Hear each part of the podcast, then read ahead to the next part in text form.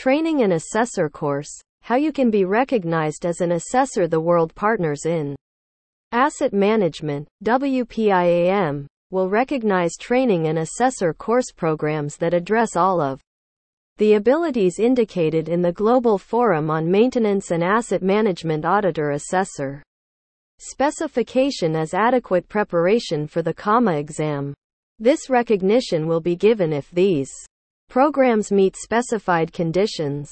Candidates for the CAMA exam should choose a recognized assessor training program that not only maintains but also improves their current levels of knowledge and experience. Image the following are the prerequisites for the assessor training course.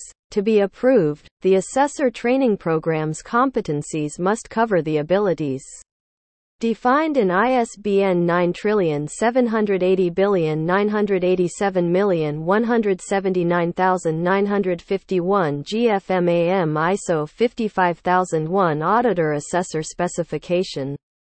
The training provider is required to ensure that all of its workers, whether instructors or presenters, maintain a high level of professionalism in their behavior when conducting business the training provider, as well as its employees and instructors or presenters, must comply with any applicable legislation, maintain high standards of honesty, integrity, and trust, ensure that information is accurately interpreted and delivered without bias, maintain the confidentiality of personal information, ensure that learners and teachers are handled properly, Avoid any conflicts of interest. Adhere to health and safety principles and contribute to a positive health and safety environment. Programs that are currently recognized in a managed asset environment evaluate the performance of others.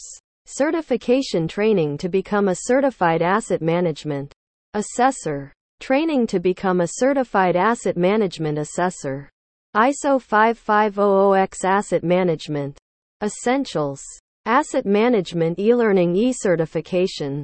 Asset Management across the organization. Certification training to become a certified asset management assessor. Assessor. Certified to the ISO 55000 Asset Management Standard. Physical Asset Management from a holistic perspective. Thanks for listening. Stay tuned for more.